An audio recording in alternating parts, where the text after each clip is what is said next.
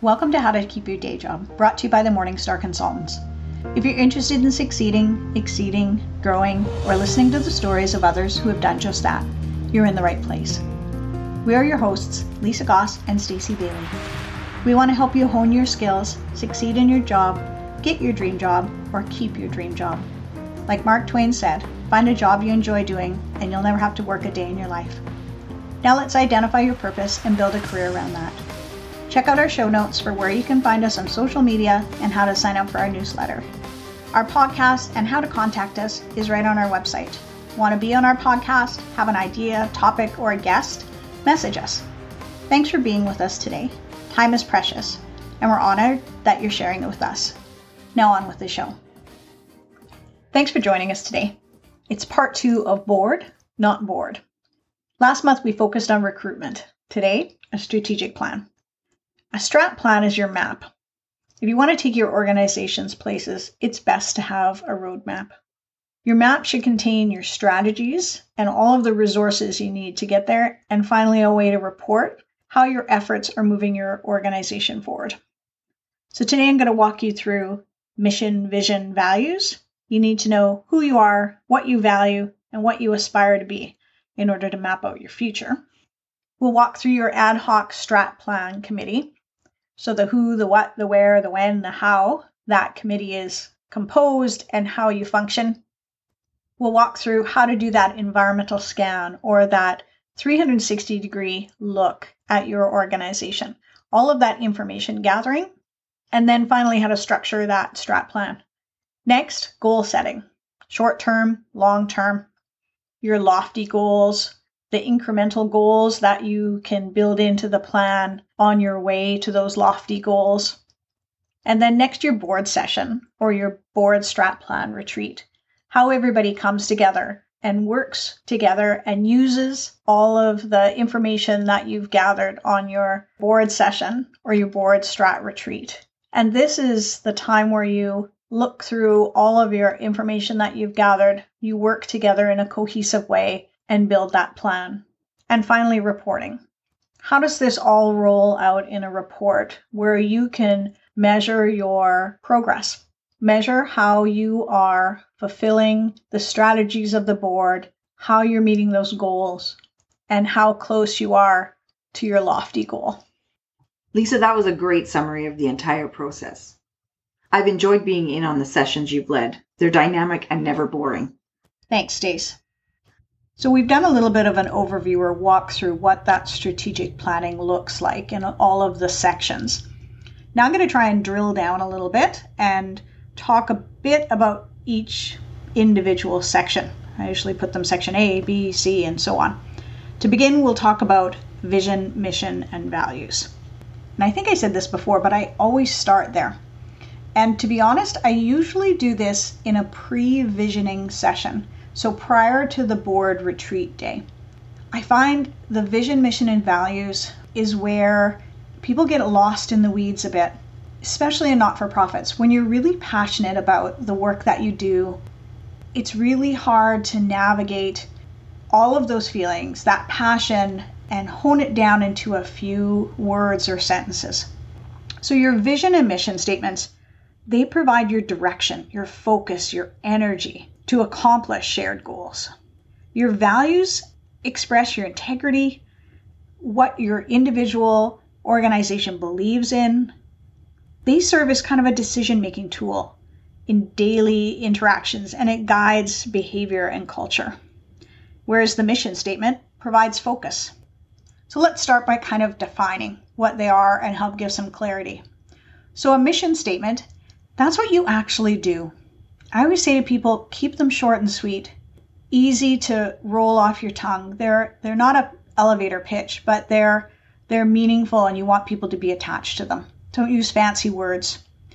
Your mission statement should be specific enough that people can understand what you do and how you differ from your competitors. Here's a couple examples of some mission statements.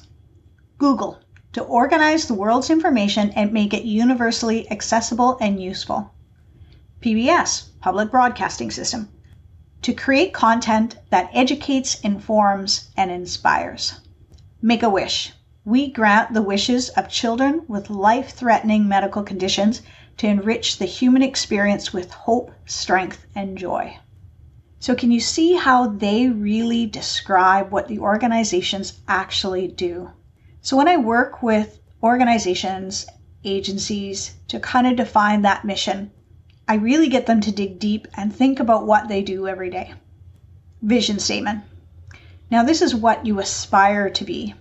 Remember, your mission statement is what you do now. A vision is where you want to go tomorrow and in the future, those big, lofty goals. When this is done right with your organization, it can really drive decisions. It can drive all of those little incremental goals on your way to your big, lofty goal. So, here are some examples Disney, to make people happy. Ford, to become the world's leading consumer company for automotive products and services. So, those are lofty goals. So, mission and vision statements define where you are and where you're going. Core values are what you already are. Think about what's the defining feature about how you operate. These values support your vision and shape your company culture. They guide how you do business internally and externally. They resonate with your clients, members, stakeholders, employees. They really define what you believe. So, again, your mission what do you do? For whom? Why? Your vision. It's about the future. You inspire, you create excitement, you motivate people with your vision. Your values. You describe your organizational culture. The other piece is time frames. Your mission is today. It's foundational. Your vision, three, five, ten, twenty years, could be a very long time away, if it's a real complex or huge, lofty goal. Values are forever because they are your corporate culture. They kind of form the fabric of your organization, your values. So, like I said before, I like to do these on a separate day, usually just a half day. It doesn't take longer than four hours with some stretch breaks and snacks. Of course, now we're on Zoom, but it's just a basic agenda. So, at the beginning, we welcome, and then we walk through understanding vision statement, then individual brainstorming, review vision themes, prioritize some concepts, draft some options, closing and next steps. And then that same pattern. So, mission statement, understanding what mission statements are. Like I did earlier, I always give examples and we walk through those so that people can understand and relate. So, again, we do understanding of the mission statement, what that is, individual brainstorming, review themes, prioritize concepts, draft options, closing and next steps. And again, same for the values. We define what values are, give some concrete examples so people can attach themselves to the understanding. And then the brainstorming, you could do that as individuals, groups, small groups, depending on the size of your board. Review the themes, prioritize the concepts, draft options, and closing and next steps. So now on to your ad hoc strat plan committee or your working group. So this is a team approach. These are the folks that do the heavy lifting. This group should be seven to 10 members and never more than 10. Four to five of these individuals are board members. The ED, of course. Sometimes there can be a staff member to provide administrative support, and then several stakeholders. And really think about who you invite for stakeholders because you're going to involve stakeholders in multiple ways. But on this core group, what stakeholders are important to have that help you kind of synthesize your plan and do this heavy lifting? And you have to think about conflicts of interest. You got to make sure that the individuals that you bring into this tight circle won't have a conflict moving forward because the work they do in their organization. I always point out one opportunity while you're developing this group. So if you're a membership or any organizations, bringing people onto these committees is a great way to try out potential board members, to get them attached to your your mission, to your organization, to the work that you do, and to test them out to see if they would make good board members that's just another piece of succession planning that I think is a bonus from strategic planning. So I said the executive director and potentially a staff, maybe an administrative staff. Just a reminder that that is always the discretion of the executive director because they're the one in the organization that the staff report to. So the executive director is the only person that would be able to direct work of the staff. So again, the overview of this group, it's a small group, no more than 10, even a little less is good. They're the executive director, board members, and stakeholders. They're the ones that conduct the environmental scan. They develop strategic recommendations. They prepare for and participate in the board retreat, focus groups, and they work alongside consultants if you have them. And they're the ones that are helping hone and draft the final plan. So, time commitment, yeah, two or three hours at least a week, and it's generally over a six month period, sometimes a little shorter. Meetings could be 45 minutes to 90 minutes, depending. There's always homework, looking at surveys, looking at uh, results of focus groups, drafting concepts, reviewing material before each meeting. So remember, this is another job. Make a role profile for this. And that helps when you're trying to recruit because you can tell people what the expectation is. It's hard to get volunteers to come into roles when they don't even know or can't anticipate how many hours a week this is going to take. So, what do you want from these people? You want somebody that's really committed to the organization and its mission. We want somebody who has good communication skills, who's collaborative and a team player. Willingness to contact stakeholders, have conversations, sometimes have difficult conversations. It'd be great if they have some experience in human resources, interviewing techniques, motivational interviewing, financial analysis, writing and editing, project management. So they will do the drafts of the reports, the summaries, they'll be reviewing documents. They're going to stay in touch with each other, analyze uh, high level information. And again, they're meeting every week for at least two hours, maybe a little less if you have some email exchange back and forth. And then they're taking those final results to the board, taking that feedback, coming back to the group, and then making that final plan and giving that to the board to approve.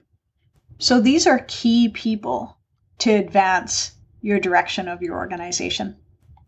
Next, the environmental scan or the information gathering. I always say a 360 degree look at the organization. So internally, externally.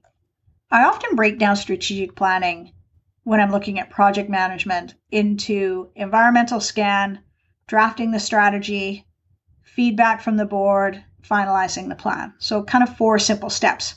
Doesn't sound simple after we've already been talking for half an hour. Uh, but the environmental scan is the best part of this. And maybe it's just because I love listening to people's perspectives. I've learned the most from this process than I have out of anything else doing strategic plans. So these could be surveys. I really believe in one to one meetings. You just get different narrative when somebody feels comfortable to talk with you.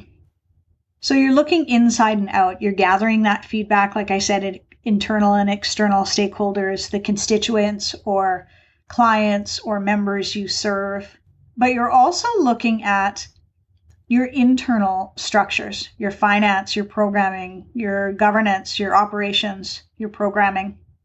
You really need to connect with anyone that has a real stake or crucial role within the organization internally and externally. Any partners, any sister agencies. So, this is the place where we talked about they may not be in that inner circle on the group, but when you're doing an environmental scan, include those agencies that do like work. Always best to hear from people how they see you from the outside. So you you gather that feedback and like I said in person as much as possible. Face to face, just higher quality, people are more candid. Surveys are difficult. You know, um, not everybody responds. If you get 60% of people from a survey, you are doing excellent. How many people should you survey? Well, if you're only getting 60% and, and you need a good sample size, it'd be lovely if you could get 75 to 100 people in a survey. Of course, you have to meet with the board, do interviews with board of directors. And you're also, when you're doing that internal look, you're looking at the board? How is their recruitment, their orientation, their participation? Are they adhering to bylaws and documents of the, of the organization? What's their board performance index?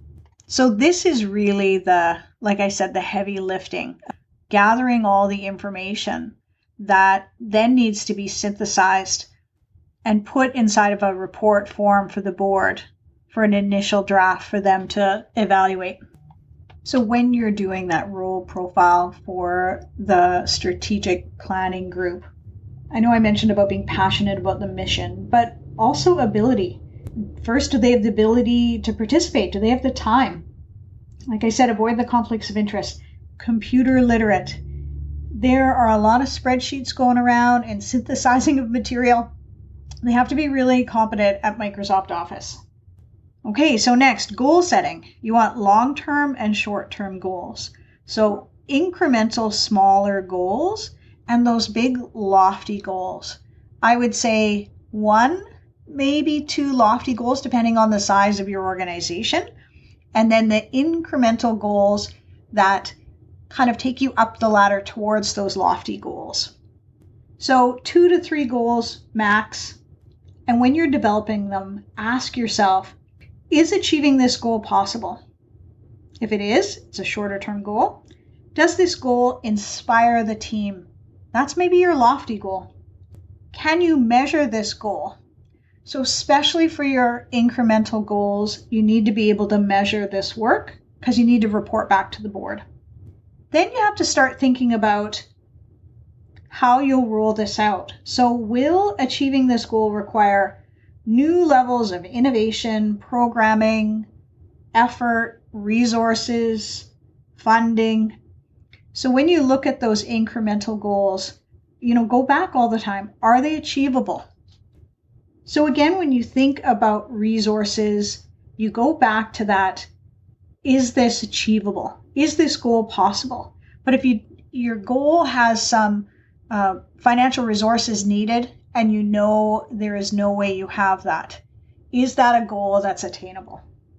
So, again, those big, lofty, or longer term goals, usually just one, two if you're a really large organization, and then your smaller goals to support the larger goal. And again, this is where you go back to your vision statement. And that's why I often have that vision, mission, and values again in a four hour session prior to the strategic planning, working with the working group, synthesizing, doing the environmental scan, because all of that work can go back to that initial visioning. All right, now we're making some time. Now we're at the board retreat. Lots of times these things happen on a Saturday. Some organizations have a Friday night dinner, some sort of activity. That's totally up to your organization and the culture. So, Saturday morning, Provide good coffee, provide good food, comfortable chairs, good lighting, a space that people are comfortable in. If you're on Zoom, give people breaks that they can take a walk or a stretch. Think about how long you have people sitting. So start with welcoming everybody, do introductions. Regardless if you know each other or not, do some sort of roundtable. How are you doing? What are you hoping for today? How's your week been? I'm not the biggest fan of icebreakers, I often feel really awkward and uncomfortable.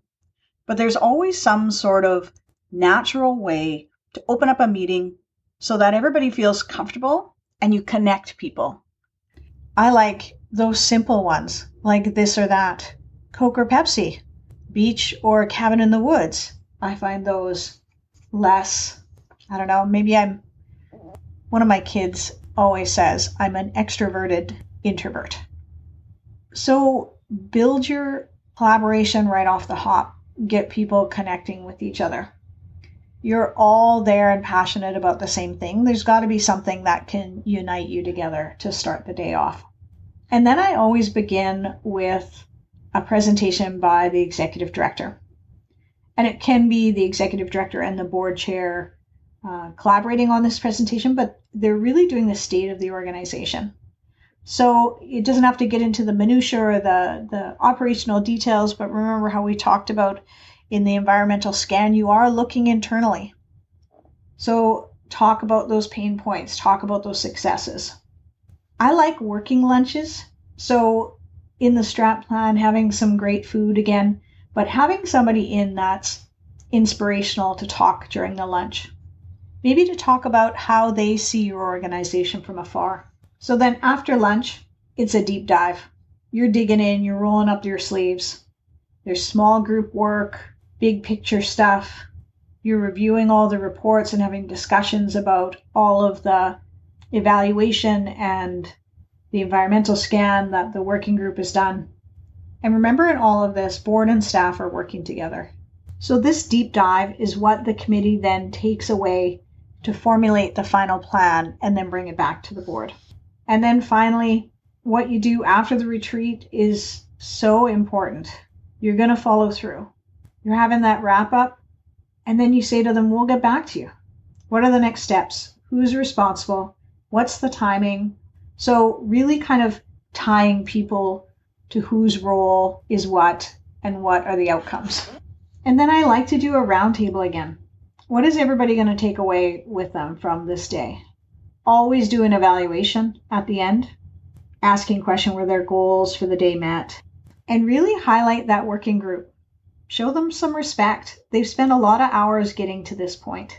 So often when I schedule retreats, they're from 9, 9:30 to 5 and there's breaks in there, but they are long days.